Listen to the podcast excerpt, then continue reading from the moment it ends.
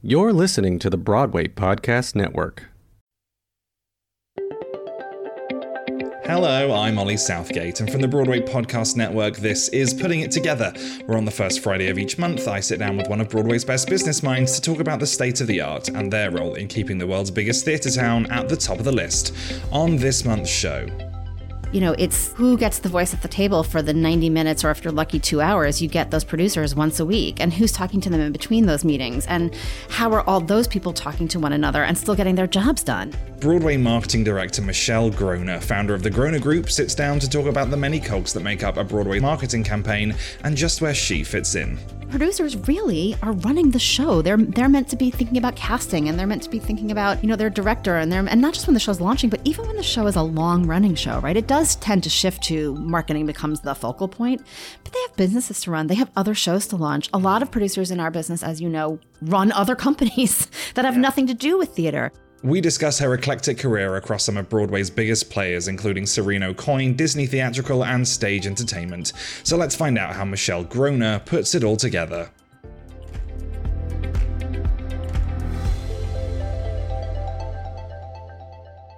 Theater has truly always been a part of my life. I saw my first show when I was four in 1978. If you want to do the math, feel free.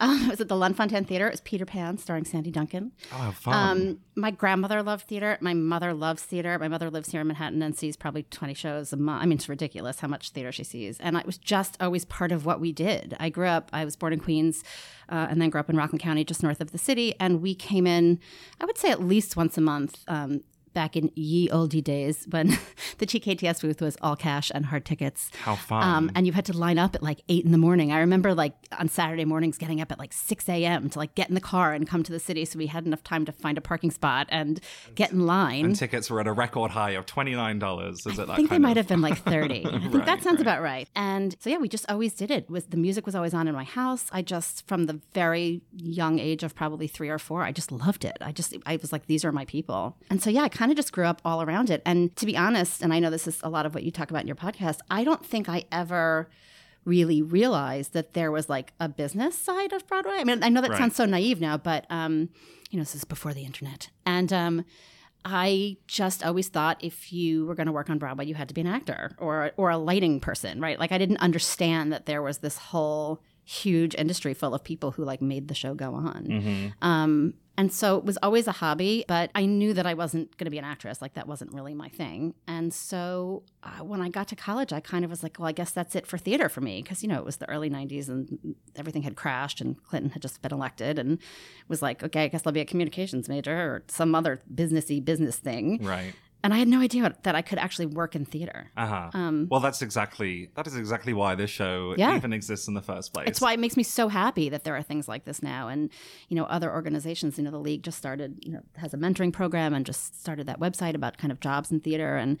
I think all of those things, I wish I had known about them. I'm kind of glad I didn't actually, because I went into it so blind that I just kind of found my way through a series of very strange universal events. But yeah, I mean, it is kind of amazing now that people who are coming up actually can learn about, you know, GMs or ticketing or marketing or press offices or, you know, the business of show. And so for you, that business is marketing. It so is. So you're a communications major. At what uh, actually, was an English major. Communications oh. was too hard. Oh, I see. Um, great. Well, then if you didn't study marketing, mm. then how did you end up in that like bucket of jobs? Well, right right after school, I actually went and did um, an internship in British Columbia in Canada, working for a man who no one had ever heard of at the time, whose name is Mark Burnett. He's a, sure, if you're sure. a fan of reality TV, you now know who Mark Burnett is. But Mr. He, Apprentice, yes, but he produced something called the Eco Challenge, which was shown on the Discovery Channel at the time. Um, and my dad actually had a friend who worked for a company who had, was developing one of the very first digital tools for editing. It was called Avid those of you who work in editing, I'm sure, know it well. But at the time, it was kind of a new technology. Um, and they were hiring interns to go out and live in Vancouver for a month while they helicoptered tapes every day from the race on the side of the mountain down to this kind of ski lodge where they it was the first ever off-site linked up Avid editing suite. And my job was literally to like push the tape in and hit digitize. Great. And um and I actually through that thought, wow, editing is really fascinating. I'm really fascinated by this process. I think this kind of takes into account a lot of my skills, which is communication and organization and like seeing how things come together. And maybe I'll be an editor. I mean, I truly had no idea what I wanted to do, right? Like, I knew I wasn't going to go be an English teacher, that's for sure. And when I came home, my mother said, Well, how are you going to like earn a living, right? Like, how are you going to pay the rent? And I thought, I don't know. And she said, I have these friends that are opening this little local theater. They're looking for like someone, a pair of hands. It'd be perfect for you. And it's in theater. You'll love it. Go do it. And I said, okay. And I went, and it was a, a small theater um, up in Rockland County in Nyack, which is like a real artsy town, um, called the Helen Hayes Performing Arts Center, and it was opening. It was meant to be kind of like a paper mill. That was their Uh-huh. their goal. and I got hired. I think my title was company manager when I first got hired, which is nothing like what an actual company manager does. Um, and I was meant to stay for three weeks, and I wound up staying for a year. And in that year, I learned about what the actual company managers did. I understood what general managers did. I met and worked with a bunch of the marketing people. Um, and actually, I, I worked a lot with um, some of the casting things that they did there too. And that gave me a lot of exposure to all the different tentpoles of business that help run a theater. And so when it was time to kind of leave that job and I was moving into Manhattan, I had been living at, at home for a year um, to help take care of some family stuff.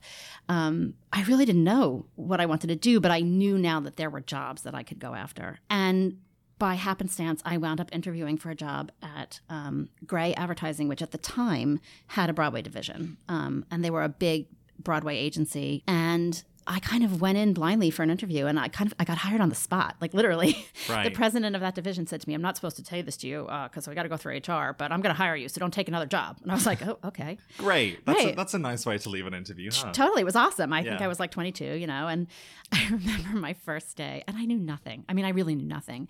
My first day, I was sitting at my desk, and my boss, um, a man named John Bierman, who is active uh, as a producer now on Broadway, who I adore, came into my office and dropped. This is how old I am. Dropped a box of reel-to-reel tapes that were radio spots off on my desk, and said, "These need to get traffic to the stations." And I said, "Okay." And he walked out of the office, and I turned to the girl sitting next to me, and I said, "I don't know what that means."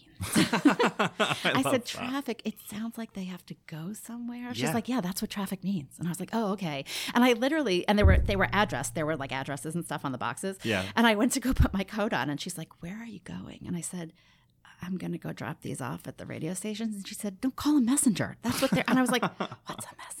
Like, I mean, really, like talk about not knowing anything. Right. Um, but honestly, like it was very clear within the first two months that I was there. I was like, I found my jam. Like I Right. thank whatever door opened in the universe for me, and it was clear to me, and it was clear to my bosses, and it was, I just was like, oh, I get it now. I get what I'm supposed to do with my life. Right. And I was, you know, listen, I was very lucky. It was a time when marketing was quite different. It was a much simpler time, um, and. I wound up working on some really big shows in my first year. I worked on The Last Night of Ballyhoo, which won the Tony that year for Best Play. Um, I worked at uh, Scarlet Pimpernel, which was a big, big musical um, um, at the time at the Minskoff Theater. Um, I worked on some smaller shows um, with producers who have gone on to be really influential in the industry. I worked on a little off Broadway show called Snake Pit that was produced by these relative unknowns named Daryl Roth and Hal Luftig um, and a man named Ted Snowdon. And um, yeah, I just, I don't know. I, I feel like my whole career, uh, listen, I've worked hard, but I've also been extremely lucky to kind of be in the right place at the right time. Um, Do you remember what your first one was? Your first client? Ballyhoo was the first meeting I ever went to. Okay. Um, and and how, how was that? I just remember thinking, I, I can't believe this is real. Like I get to do this and I get to talk to the people who make these shows. And I'm sitting in this giant conference room and they're talking about casting and they're talking about, you know, audience. And I just, I was blown away. My, Mm-hmm. my mind was blown. I, I couldn't believe that I was lucky enough to be at that table. Right. And then I remember John saying to me, um, well, you're going to have to go see the show. It was like, truly, it was like my first day. And he, he said, you'll have to go see the show. And I remember thinking, oh my God, I'm so poor. I, I can't afford it. And, he's, and he said, so what day do you want to go? And I said, well, I, you know, when day do we get paid? and he said, no, no, you, you get to go for free so that you can work on the show. And I was like, you what now? I was like, I Oh. go for like that. Also, was just I Right. couldn't. I do remember very clearly um, when Pimpernel opened, going to opening night, and the playbill had my name in it. You know, in the back where they list, you know, everyone's name's really tiny, and, and Mm-hmm. the advertising staff, and my name was in it. And I remember showing it to my mom, and she cried and it was Oh, and it so was cute. and it was amazing. It was to this day I literally still and sometimes you know in my business now sometimes I'm on the title page, which still blows my mind. right. Well, if you want to know a fun full circle moment, Yeah. obviously I done work in London and elsewhere in the world for a really long time, but with Broadway always kind of being like an endpoint goal. the first time I walked into a Broadway ad meeting and had that moment was the band's visit with you. Yay! And the first time I saw my name in a playbill was the prom with Dori Berinstein, our esteemed producer. Amazing. Um, so this is Isn't all it like the greatest feeling in the whole world? it was so bizarre. It was just like, oh, okay, I did it. Yeah, I've literally been doing this since 1996, and I every time I see it, I'm like, pinch me. I Right. cannot believe I'm just like the luckiest girl in the world. Girl, Yeah. well, you know, it's a stretch, but I, I'm the luckiest lady in the world. Sure. Um, I, I still really do feel that way, and I and I still get excited when there's a new show, and I still am amazed. Um, by the people that I get to work with every day. And, you know, it's very rare that I get starstruck, mostly just because we're around a lot of cool people all the time. But I always get kind of gratitude struck. Like, you know, I get very like, I, I'm so grateful to be part of these teams that work together. I was listening to a bunch of your other podcasts and I was listening to Carl talk about how nice it is to just be with people who want to do this for a living. You know, it's like I could sell toilet paper for a living and I'm sure I'd have good days and bad days, but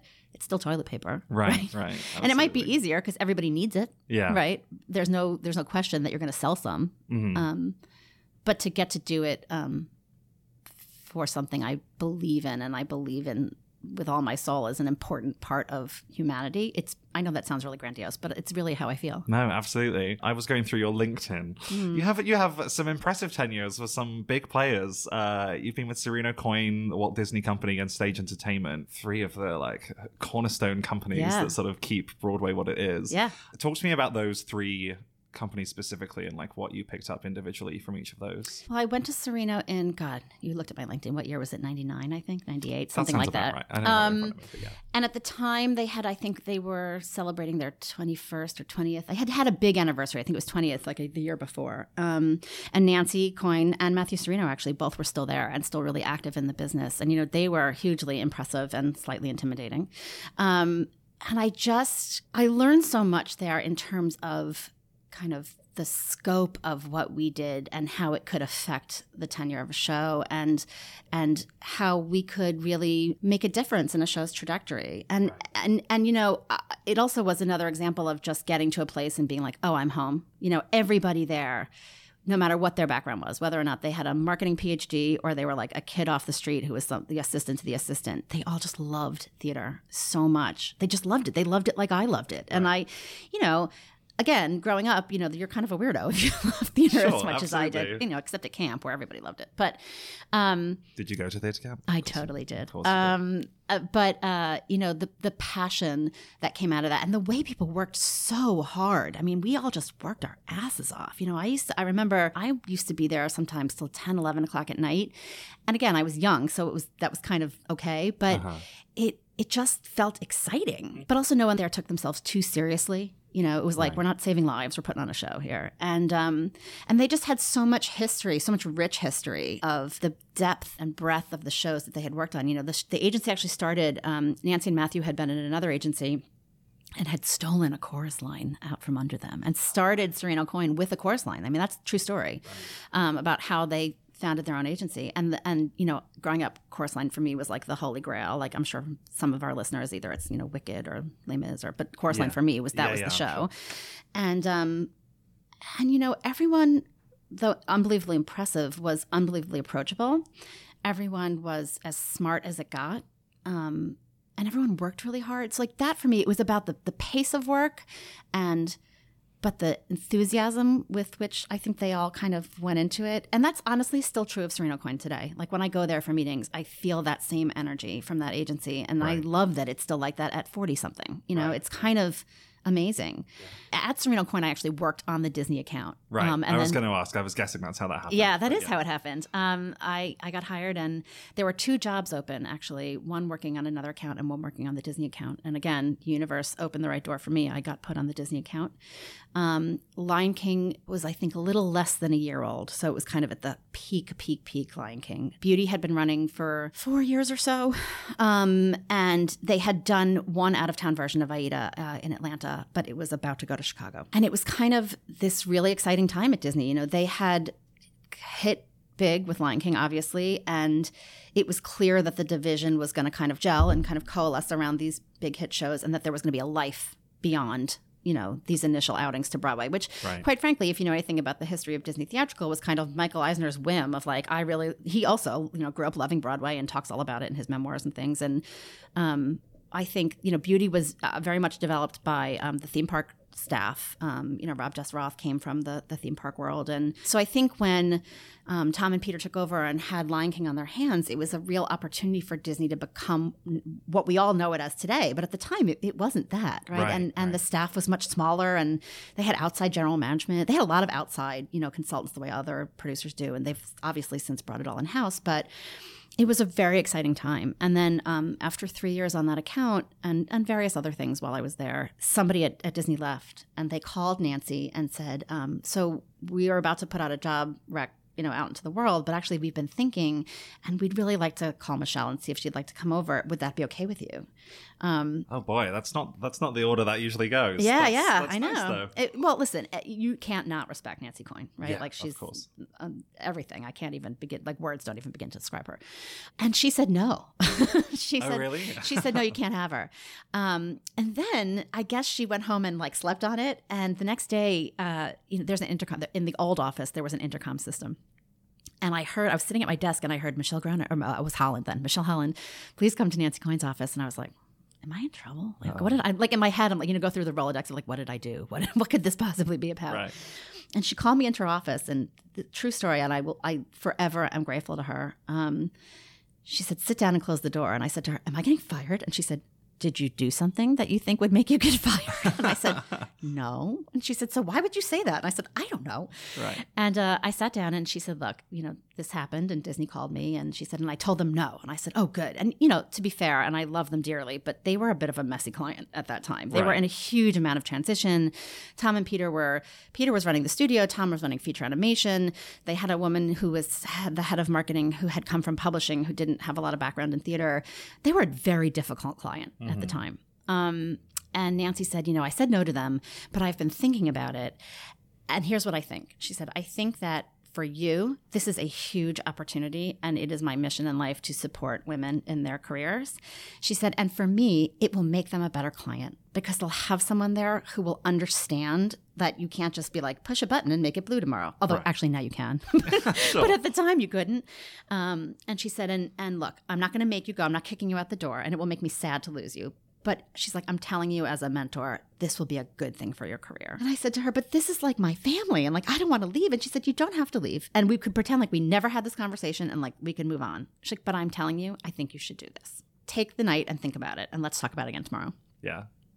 Were you Um, were you being polite or did you truly not want to? No, I truly was like Right. terrified to go there. Okay. I, I really, I'm a creature of comfort, honestly. Like, Yeah, yeah, yeah. I was very happy. It was, as I said, like I just felt surrounded by excellence at Serino Coyne. I felt like there, I was surrounded by some of the smartest people in the business.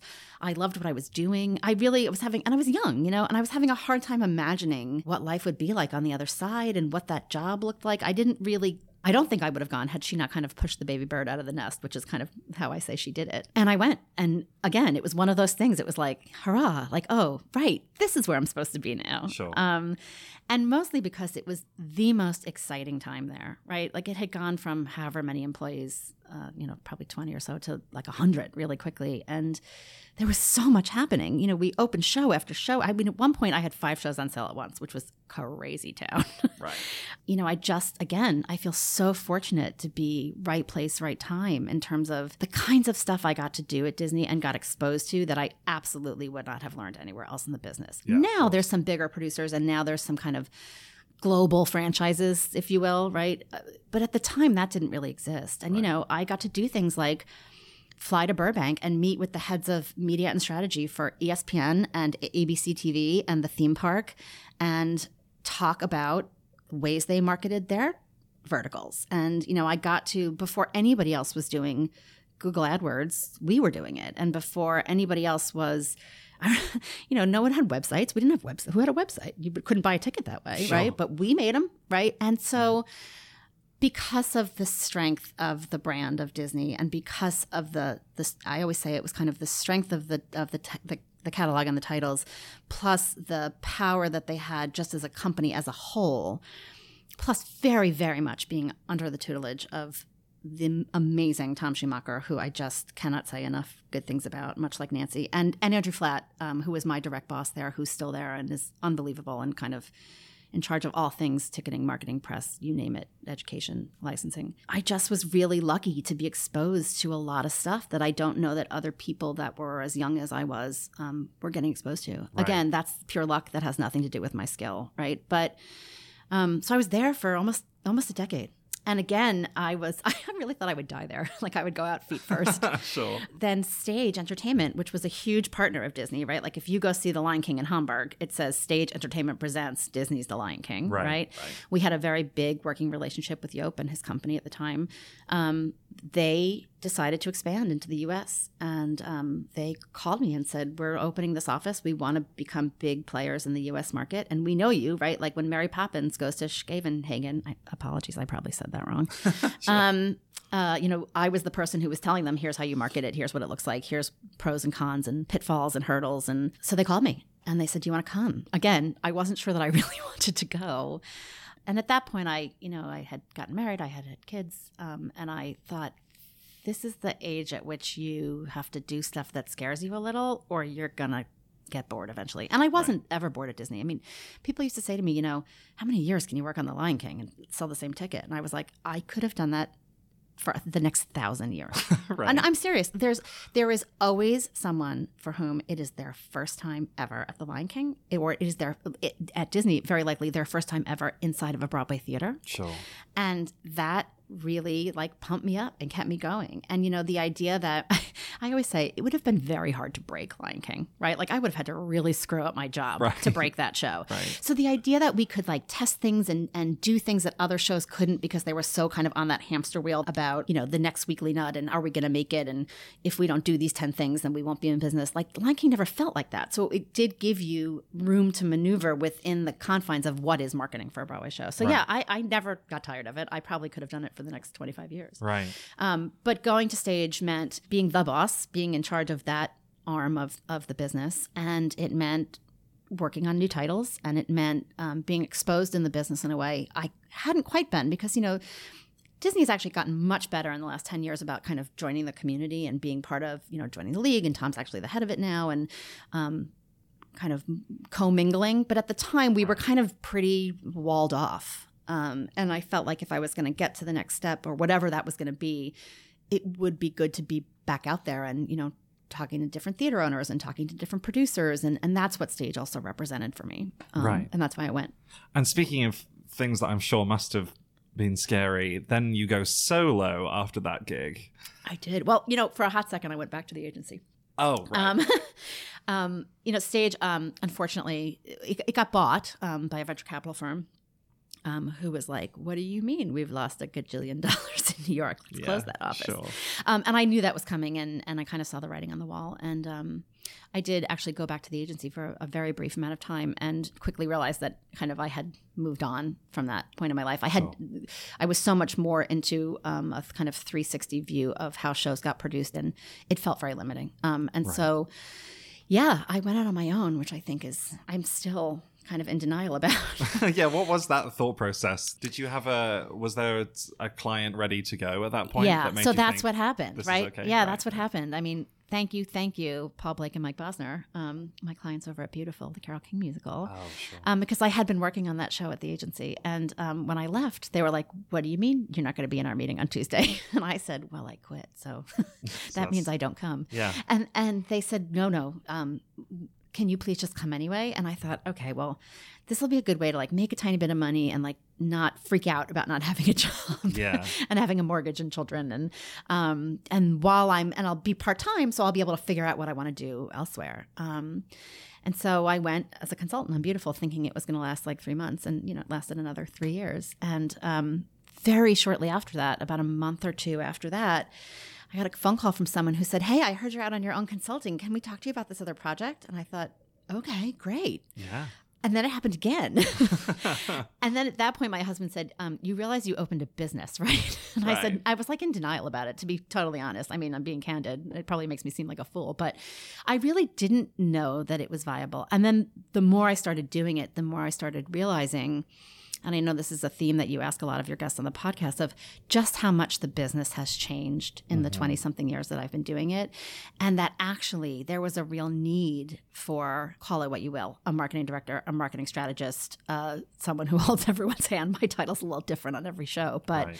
there was a real void in that area. Um, and the fact that people were calling me made it all that much more obvious.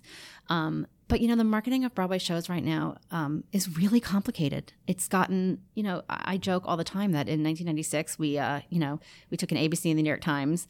If you were a big show, you had a radio spot. Sometimes it was live. We called it rip and read, right? Live read the day after opening. And like if you were super big, you had a bus side. Right? Right. and like and you took it out of the times like and that was kind of it i mean truly I, mean to this day i can still look at an abc and tell you if it's going to gen which means if it's going to fit Right. that was like a huge part of my job, right? Like, is it going to fit in the ABCs? Sure. That's Um, we gotta you gotta get those things right. though. Right. It was a simpler time. Um, but you know, I think um, the marketing of Broadway and the selling of Broadway has gotten really complicated um, in the last twenty years, and there are a lot more people involved. You know, there used to be at best 10 of us sitting around a table and now there's you know there's like 25 people in an ad meeting and you're like who are these people? I'm like what's that but they're all really important Yeah. right they're, they're Yeah, there yeah, for a reason. And i think for a lot of times um, for producers it's hard to kind of filter all of the different things that are coming at them right there's social and how does social fit into the strategy and what's the difference between paid social and organic social and Well, I was going to say, to be honest, the biggest difference I recognize being here versus something like in the West End Mm-hmm. is that there's a lot more. When I got here, I, I thought it was just that's how it worked on Broadway, but it sounds like it's actually a thing that's happened just in the last like few years. Yeah. The fragmentation of it between Completely. different people is, lot, is a lot bigger a thing here. completely Do you think we're going to see more of that happening in the next few years? More like, it, and now the marketing team is experts in each individual thing. I do. I, I do think that that's the way things have been trending. I, I, I- listen, I, I'm not exactly sure how it will all shake out. You know, there's four or five really big agencies that I think are all unbelievably good at what they do, and, and you work for one of them, and talented, and um, you know. But I do think it's gotten really complicated. It's, and I think yes, you're right to say that.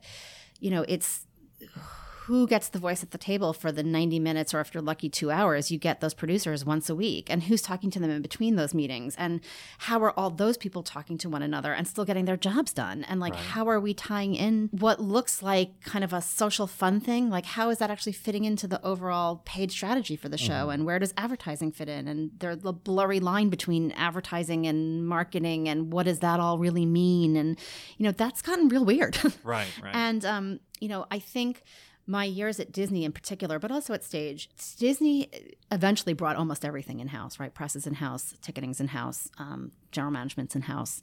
Um, and as part of my role there, I kind of sat at the nexus of all those things and saw how it could work if everybody was on the same page and we all worked for the same company, you know? And even then it was hard sometimes, right? Right. To get, you know, the GM arm of the office to listen to the things that the press room was saying to listen to the things that I in the marketing group would say, and to top it all off, you know, sales would be arguing that we shouldn't be doing it the way we were doing it, right? Mm-hmm.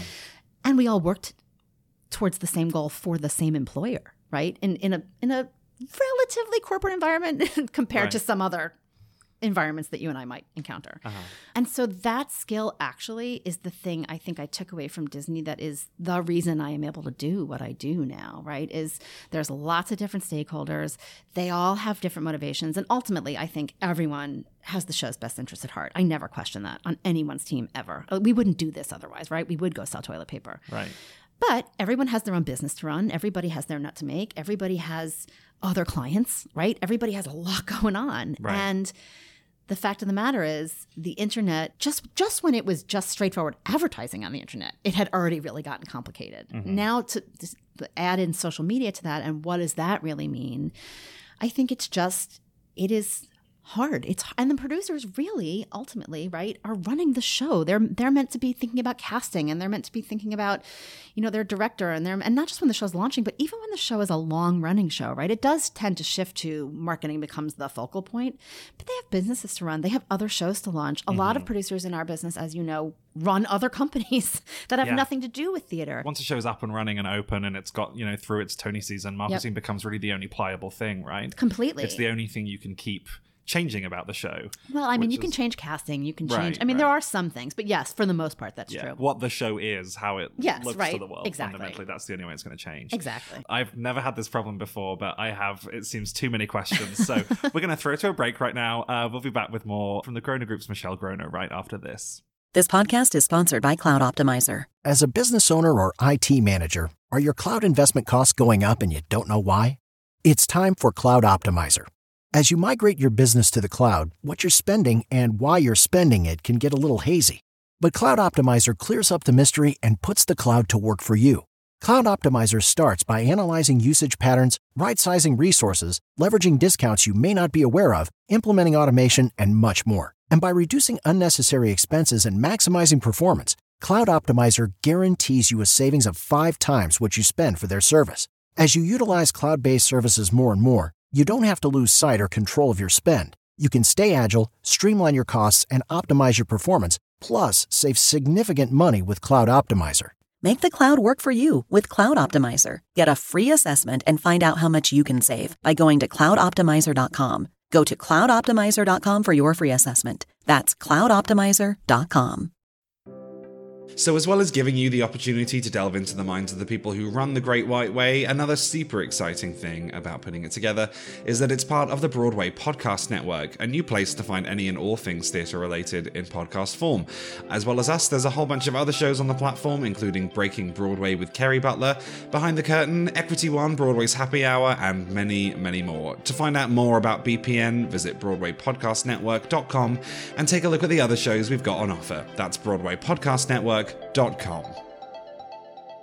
We're back on putting it together with the Groner Group's Michelle Groner. Um, so we were just talking a bit about the the fragmentation of roles and the the increased number of people at the table. I have to try and think of a sensitive way to word Oh, this. just say I think it's you know you're you're not easily offended. I know this. Not really. Um, some shows have someone in your role, a marketing director, and the majority don't, as things stand at the moment. True. Do you think that's going to be something that continues to change? Is is that going to be I mean, increasing? I hope so. sure. Look, I'm biased. I think every show could benefit from a marketing director, whether it's me or one of my competitors, and there are a few of us doing this. Um, again, simply because I think there's just so much data coming at you to have one person kind of streamlining it and rolling it up into kind of a more 30,000 foot. What does that mean, really? I think it's beneficial for everybody. But uh, no, I don't think that every show will have one. I, I think that there still continue to be producers who want to be that person and, and don't want to have another person in the room kind of telling them that. I think that there are GMs who, for a very long time, have kind of functioned as, in that role and will and desire to continue to function in that role and, and should if that's what they want. Um, and that usually, you know, they have a very close partnership with um, with the producers. Interestingly, I think a lot of people complain kind of about the commercialization of Broadway, um, but I actually think we're in this real um, renaissance or renaissance, as you might say, um, of different scales of productions. You know, you look at something like Slave Play, and then you look at something like Mean Girls, and you, it's amazing that they fit on the same couple of blocks, but they do, right? And so, does Slave Play need a, marketing director the same way Mean Girls does? I I mean, again, I would argue yes, but but I think that you know that has a very different focus in what it wants to accomplish than other shows, right? Right. And again, I, and by the way, I saw Slave Play and it was amazing. So wherever you're listening, if it comes to your town, please go see it. Um, and I work on Mean Girls and love it, love it, love it, right? So I think it really depends on the show and what the desire of that producer is and what their end game is, right? Is it rolling out to become a global thing, right? Shows now, the IP goes all over the world, right? It goes from here to London or vice versa. It goes rolls out to Australia. It rolls out to stages, many theaters throughout Europe. It, you know, there are titles like that. That those, I think, it's kind of crazy not to have a marketing director, honestly, um, because I just think that the way you establish the marketing for your tentpole version of that production then affects that title for years to come, especially if you, as the producer, are planning on staying attached to that title in any way. Right. And I even think for some of the smaller shows, it's really it's a lot harder to get attention in the world. I think, you know, we all have a computer in our pocket. We all are streaming till our eyes bleed. We all are completely tweaked about what we're doing next in our lives. And so, how do you shake your fist loud enough and say, "Hey, I'm here, come see me?" And how are you finding the right audience for that? And how are you not wasting your dollars on people that aren't going to come, right? Those that's a sometimes a harder assignment. Um, so one of my questions actually was going to be what you think the challenges are for a Broadway show trying to cut through the noise with a much smaller budget than most of the people advertising out in the world. yeah. Targeting is essentially what it sounds Yeah, like yeah. to you, like being very specific in figuring out who your audience is rather than never try to be broad. Well, I, listen, I, I- I think there are some shows that are broad, right? But I also think that saying this is a strange thing to come from me, but marketing can only do so much for a show. It, it can't sell a bad show if it's bad. It can't make a good show a better show. Bob Wankel always says, the head of the Shubert organization always says, you know, it can move the needle maybe 10% either way. But that 10% is an important 10%. percent Um, I think that's true of press too. I think, you know, the making of Hamilton, right? So much of that, you know, Jeffrey hasn't spent a ton of money in advertising. He hasn't needed to, God bless him, you know, but so much of that was press um, and kind of the, the viral nature of the way that rolled out. And, you know, that's lightning in a bottle. You can't necessarily capture that. And I also think that there's a danger actually in, in over targeting. I've actually seen that happen very recently on a bunch of shows where because we can now, right, because we suddenly have this ability to quote unquote target only the people we want to talk to, mm-hmm. we sometimes lose the forest for the trees on that end as well. And we sometimes need to go back to some good old fashioned tricks like some bus sides and a billboard, right? Yeah. And that is actually what I do help clients with is finding the balance between a understanding who your audience is really early on and the way in which that morphs as the show kind of grows up and gets legs and kind of becomes a toddler and then a teenager um, and then how much are you willing to put against either finding more of those people that look like your current audience are you pivoting and saying actually I think that audience is nice, but I'd like to have this audience too, and we don't have them at all. Let's go after them. Probably not going to happen, but sometimes it does, right? Um, I want to do a mix of those two things. Um, I can't afford to do any of those things. Tell me what to do, right? There's those are the kinds of conversations I have um, with producers, and um, targeting is hugely important because, and I'm going to make a number up. You know, however many millions of people in the U.S. I think it's 350 million. You know, probably 0.0001 percent of them will ever see a show, right? Right, right. So it's not like TV, which has a, a much bigger reach. It's not like sports, which have a much bigger reach, right? Where almost everybody in the country at some point or another will have watched a football game, mm-hmm. right? It, it is quite different, and so it is. How do you take much smaller budgets where you can't afford to have a lot of waste, right? Like the NFL can afford to have a lot of waste because even when they don't hit a target per se, they've targeted someone in the house who's probably the target. Like there's some version of that where Right. there's a lot less waste. Our budgets are minuscule, our audience is minuscule. How do we amplify that? How do we find the right people at the right time in their life? You know, I joke all the time that um, I lived in the city for 20 years and we moved to New Jersey and I was like, oh God, we have to like get a car, right? Like that's what happens when you move to the, or maybe two, when you move to the suburbs. Yeah, yeah. And um, those people listening who have sat in meetings are rolling their eyes right now because I tell this story all the time, but it's true. you know, I used to watch primetime TV all the time and, you know, I'm probably in my 30s and when we, before we all streamed everything. And, you know, every commercial at prime time is a car commercial. If you had asked me what commercials came on during prime time, I vaguely would have probably said car commercials. But once we signed the deed on our house and knew we had to get cars, I was like, today I saw a Subaru commercial. Like yesterday I saw a Jeep commercial. Right, Right. right. It's it's that notion of the context. Yes, of like I am aware that cars exist. I am aware that people buy them. I'm vaguely aware. I know that Toyota's a car. I know that Honda's a car. I know that Subaru's a car. I think Subarus are for like crunchy granola people, and Hondas are for like middle class, upper middle class people. Like you know, there's some vague sense of what those brands mean. But until you are ready to purchase. You kind of don't plug into that advertising. And Right. so, how are we in our industry a there for when the people are like hey i want to see a show but b how are we kind of in the ether before that Right, how are we priming them Right. to even think about it in the first place? Right. So I've seen you and worked with you in situations both where you've been there from the outset and then also when you've been brought in a little later on because there's a new challenge, shall we say, um, that a show needs help with. I imagine there's pros and cons to both, but Totally. Do you prefer to be there from day one making those decisions or is it helpful to like see a show talking without your help and then go in and say this isn't really working? selfishly because i'm a control freak i'd rather be there from the beginning Yeah, right because sure. i will i will know how the team arrived at the decisions they made because I will have been part of that conversation, Right, right? And I, I do think there's something about being there before the show lives and breathes that's A, really exciting, and B, helps you kind of get under its skin in a way that once you come and it's fully formed is not quite the same, right? Um, I do think a lot of what we do in the beginning is on instinct and, and not on data, although I'm a hugely, as you can hear, data driven human. That's why we get along, Ollie. But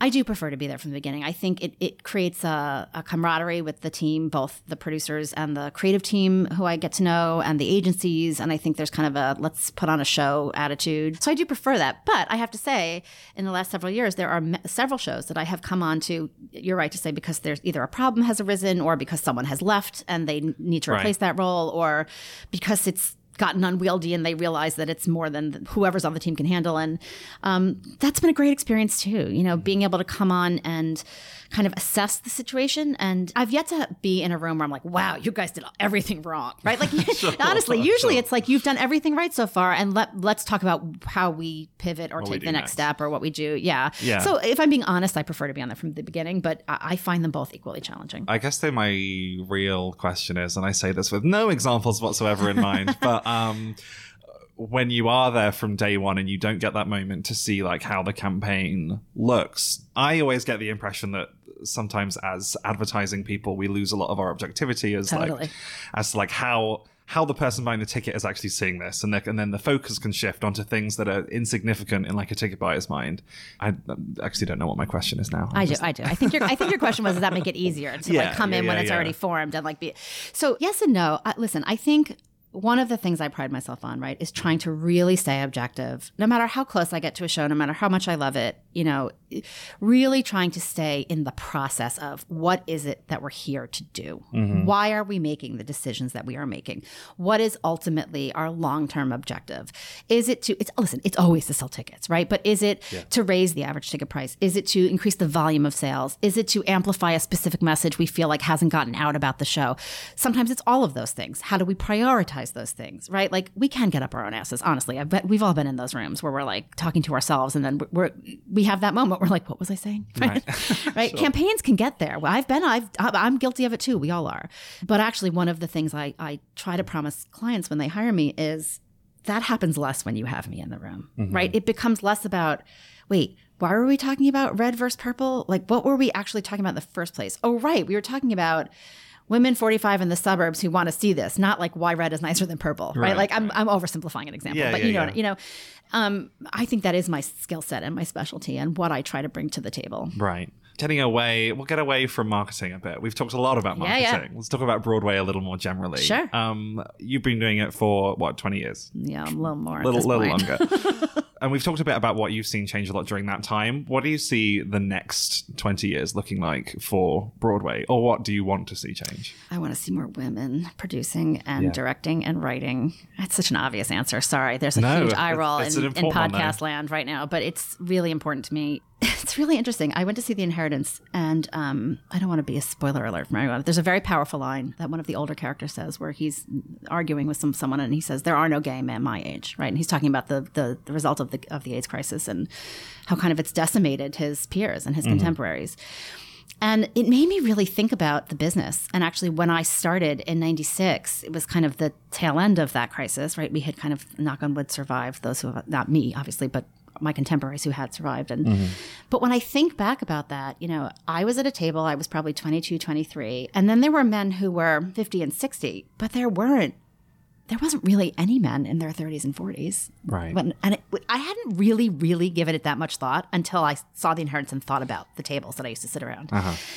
And there was less opportunities for women then, right? So that com- those two things combined, I think caused a little bit of stasis in the industry, both in terms of what was getting produced, how it was getting produced, um, why it was getting produced, which then trickles down into who was sitting around the marketing table, how those people were working, you know, who was in the GM office, how, who was, it, it, it, kind of affected all the different parts of the industry. And I've thought about it a lot before from an artistic standpoint, right? I've heard that conversation around tables I've been at for years and years of, oh, we lost a whole generation of artists and what does that mean? But I hadn't really given a lot of thought of like, we lost a whole generation of us, of, right. right? Of people, again, not me personally, but of, of men and women who, who kind of didn't live to their potential. And so I do think we're in this finally caught up to there seems to be this real resurgence of like young producers and young writers and and by young forgive me I mean like in their 30s and 40s right cuz they have enough experience now. There's been enough time passed that they got through their teens and their 20s and into their early 30s where they actually are experts now at what they're doing. right. And again, that's both on the artistic side of Broadway and on the business side of it. Um, it feels like for the first time in the 20 something years that I've been doing this, there's a real surge of new talent in offices, on the stage, um, in lots of different places. And it feels like that is changing the face of what it looks like to be a producer, what it looks like to be a marketer, what it looks like to be a star, what it looks like to be a writer. You know, I'm mm. deeply inspired by by Jeremy O. Harris and Rachel Chavkin and and you know, Jeremy's a very young example, Rachel's a little bit older, but that's really exciting to me that that I think it's changing slowly but surely. I also think that, listen, I work in the most commercial version of theater that there possibly could be in the world, right? I don't pretend that I work for some small nonprofit, you know, off, off, off Broadway where, you know, our mission is to insert worthy sentence here you know there are so many that there could be. You know i i am clear-eyed about what i do for a living which is sell mass theater. But that doesn't mean that it can't be smart and it can't be interesting and it can't be meaningful or worthy. And so i do hope that we continue to get some more of that stuff on broadway and i think we have. And and ps i want to say that doesn't mean that things in the wrapping paper look as commercial as they can be aren't those things as well, right? Right. Like I'm a big believer in.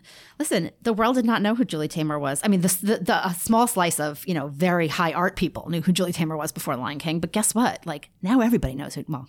All right, take it with a grain of salt. But you know what I mean? Lots of people know who Julie Taymor is now, right? And that's because of a little show called The Lion King. Doesn't Mm-hmm. get much more commercial than that, right? But it comes from a place of artistry, and I really do believe that. You know, same with Mean Girls and having Tina Fey, you know, come into our world. She she herself will tell you she's like the biggest Broadway fan, Broadway geek, like the rest of us, and like coming here and being welcomed into our kind of little corner of the world was deeply exciting for her. It still is. You know, I, I have to kind of converse with her on a semi regular basis for Mean Girls. And she's, I think she's still amazed by it, which amazes me, right? Because Right. I'm like, hee hee hee, I'm talking to Tina Fey.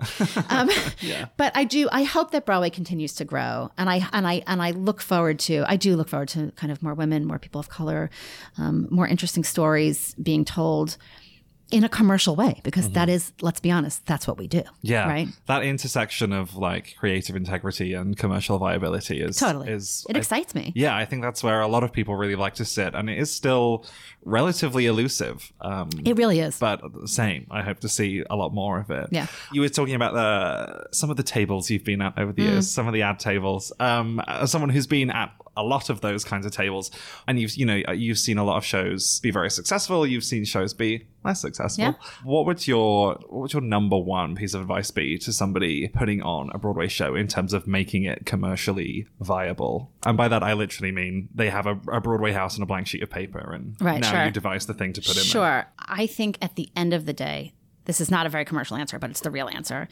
You have to have something that's a passion project. It has to come from a place of artistic integrity. Sounds heavy, but it's the truth, right? Yeah. Like it, you have to believe in it. You have to have a team of people that believe that there is a a reason for this piece of art to be shown on a commercial stage somewhere or not a commercial stage and you get to the commercial layer eventually um, I don't think that people who like, you know, feed the little cards into the machine and go beep, beep, boop, boop, here's the equation for commercial success, right? That doesn't work. It doesn't work, right? Right, like, right.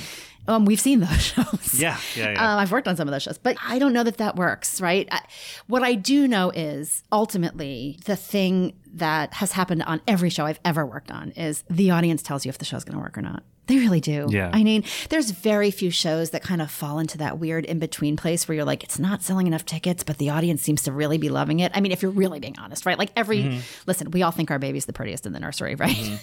but the audience does tell you, like you, you see it. I mean, word of mouth is still in 2020, it is still the number one way people see a show. It's people how they hear about it. It's why they want to see it. It's because someone they know in their life saw it and said, you must go do this thing. Right. And some shows are easier. You know, I always say again, if you're listening to this and you've been in an ad meeting with me, I apologize. You're eye rolling, but I always say there there are some that are better at it than others. Right? Let's take Lion King because we've been talking about it. It is very easy to go see Lion King and then say to someone, "I know there's no water coolers anymore." Uh, you know, on Instagram. Yeah. And it's amazing. And then the animals walk down the aisle and my head exploded. Right. Right, like there's there's a sentence that is very easily accessible about why you like something Yeah. that if you have that kind of show and that kind of audience reaction and the audience is able to articulate that for you a it can help drive your marketing campaign. B it absolutely helps sell tickets. Um, and so if you're being that commercial person who has a theater and a blank sheet of paper right like do you have those moments right, Right, like right. That's one of the things you should like feed into the computer, boop, boop, boop, for the equation. Yeah. You know, but and there are shows that it's much harder. Like Mary Poppins is a perfect example. Like Mary Poppins for so many people was so cathartic. Like it made people, we used to do exit surveys and people would be like, I need to call my dad. Like, right? Like they would come out crying. Right. Like, ick, that's not something you want to like share with the world. Yeah. You don't want, right? But, but we also had that. And then she flies and it's amazing. Right. Right, Like, so right, right. there was an easy input in that. And, and, we talked a lot about should we make a marketing campaign around like the feelings that this show evokes in people, right? And it, we were like, ick, no, that's a- going to be that's a little dark. It's right. It was a little dark, and and that's hard. And so it's, you know, parsing what does that look like. So I I don't know that there's a good commercial answer other than anyone who works in this business is going to have the exact same answer. I actually think I heard it on one of your earlier podcasts I was listening to, which is you know, it has to be a passion project and you have to believe in it, Mm-hmm. right? If you come at it from a completely cynical commercial place, I don't think it's going to work. There was a there was a, a strange project in London a few years ago, and they tried to write a musical using all the scripts and scores of the most successful musicals of all time. Yeah, yeah. Mhm. Fed all those into a machine. Right. Beep, beep, boop, and then and then literally had it like write a script and a score of a musical. Oh, man. It was uh I can barely even remember what it was about, but the whole thing made everyone want to set themselves on fire. It Yeah. was because Yeah. there was there was no creative team. There was nobody like shepherding it and Listen, caring I about it. remember It in the early years of Disney, people being really kind of vitriolic and mad, right? Like mad that we were putting on shows, like Right. like the commer- the Disneyfication of Times Square and the Disneyfication of Broadway. Guess what? Like the people who work on those shows have the most artistic integrity, are the most passionate, are lifelong connoisseurs and experts in their fields of the arts. You know, it's like it may seem cynical on the outside, but you also have to remember a lot of those shows, by the way, were musicals. You know, Beauty and the Beast when Beauty and the Beast opened in theaters, in movie theaters, not not the musical. Frank Rich actually wrote the review. He was at the time the reviewer for the for the New York Times, the mm-hmm. theater reviewer, but he wrote the movie review. I don't know how that happened, but he did. Right. Um, and he wrote, and please don't quote me on this because I'm going to get it wrong, but essentially, I'm paraphrasing. It was, you know, the the greatest Broadway score right now is not playing anywhere on in near Times Square, but rather in your local movie theater, right?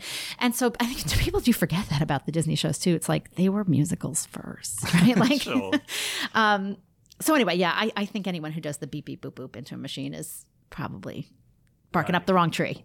and in terms of what does float and sink it feels to me like it's it's still pretty elusive to have that kind of Totally. hit formula Totally. but it, it does Unbelievably frustrating. but it does become it does become clearer now like what's probably not gonna land a little further in advance do you think that's true or is it still super unpredictable I think it's pretty unpredictable. I mean, I, I can recall, I won't, I won't name names, but I can recall a few years ago sitting in a room, um, in the rehearsal room where they had invited investors. I was still at stage at this point and watching a, a, a read through of a show. And I remember turning to, to my boss at stage and being like, write a check, write a check. like, let's get in on this. Like, it just seemed so commercial to me. Um, and then it came and it was not. And it was, and it was surprising. I mean, it really was. And you, and you think to yourself, what, how did, what, where did that turn? Like, well, I'm not sure. And I still, honestly, I'm still not sure what happened. but, you know, I, it, there is something about what we do. It's why it's like so kamikaze. It's like insane. Please, if you're listening, go into another business. Like, you know, Right, right. it really is just nuts. You have to love it to do it because there is no formula that says this is something that's going to connect. You know, Mm-hmm. other shows, you know, I remember seeing a really early reading of Dear Evan Hansen and kind of knowing in my bones that it was going to be what it's become. But again, like I thought that about that other show too. Right, right. So it is, I think it's really challenging. And until, because of what the art form is, until you physically put 800 to 1600 people in a room in front of it eight times a week, it's really hard to know what you're going to get Mm-hmm. and what that experience is going to be. It's kind of what makes it so thrilling, right? Right, absolutely. You told me on your way in you spent all day listening to the other episodes of this, so I you did. know what I'm about to finish with. My final question is the same on every interview. Let's say you would never, uh, you would never even discovered theatre. You did not have a theatre going family. Nobody took you, and that was just not a thing that entered your life. Oh, isn't that sad to think about? Do you have any ideas what else you would be doing? Is would you be would you be marketing toilet, Toilet paper. as you- Uh, what did you talk about in your podcast? Toilet paper and the Lion King. Yeah. Um, I, you know, it's a really interesting question. I think I might have been a book editor. oh, sure, I can see that. I I um my other passion my whole life has been reading and literature. It is how I wound up being an English major because I thought, well, Right. if I can't get through accounting 102, I might as well do something that's interesting.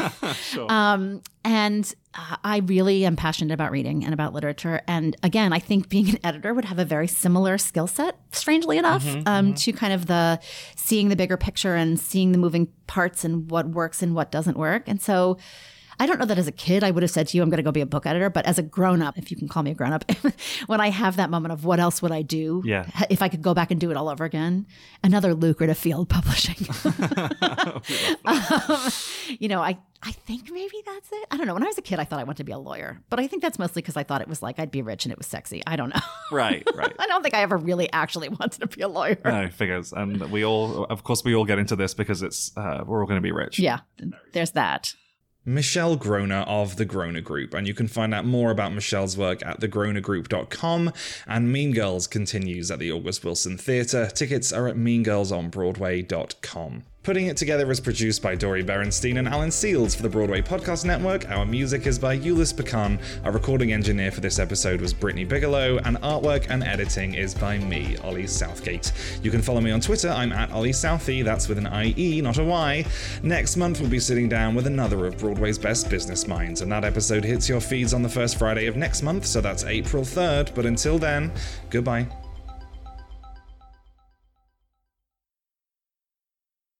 Hey, it's Leslie Odom Jr. here on the Broadway Podcast Network to tell you about the Rise Theater Directory, a program of Maestra Music. Rise is a national online resource designed to connect and empower backstage and administrative and creative theater professionals from underrepresented backgrounds. If you work or aspire to work in the theater community, this can help you find your next project. And if you hire theater professionals, search the Rise Theater Directory to find your next team. Create your profile now and get more information by visiting risetheater.org. That's theater with an R E R I S E T H E A T R E dot org because only together we rise. I'm Victoria Cash. Thanks for calling the Lucky Land Hotline. If you feel like you do the same thing every day, press 1. If you're ready to have some serious fun for the chance to redeem some serious prizes, press 2. We heard you loud and clear. So go to LuckyLandSlots.com right now and play over 100 social casino-style games for free. Get lucky today at LuckyLandSlots.com. Available to players in the U.S., excluding Washington and Michigan. No purchase necessary. VGW Group. Void prohibited by law. 18 plus. Terms and conditions apply.